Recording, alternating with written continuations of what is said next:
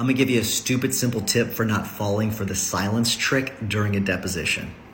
So here's the silence trick. I do this all the time during my depositions. I'll ask the witness a bunch of questions and then I'll just stop talking.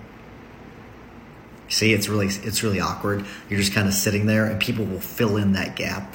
And they try to do it with our clients. And so an easy way to defeat that trick is just do this.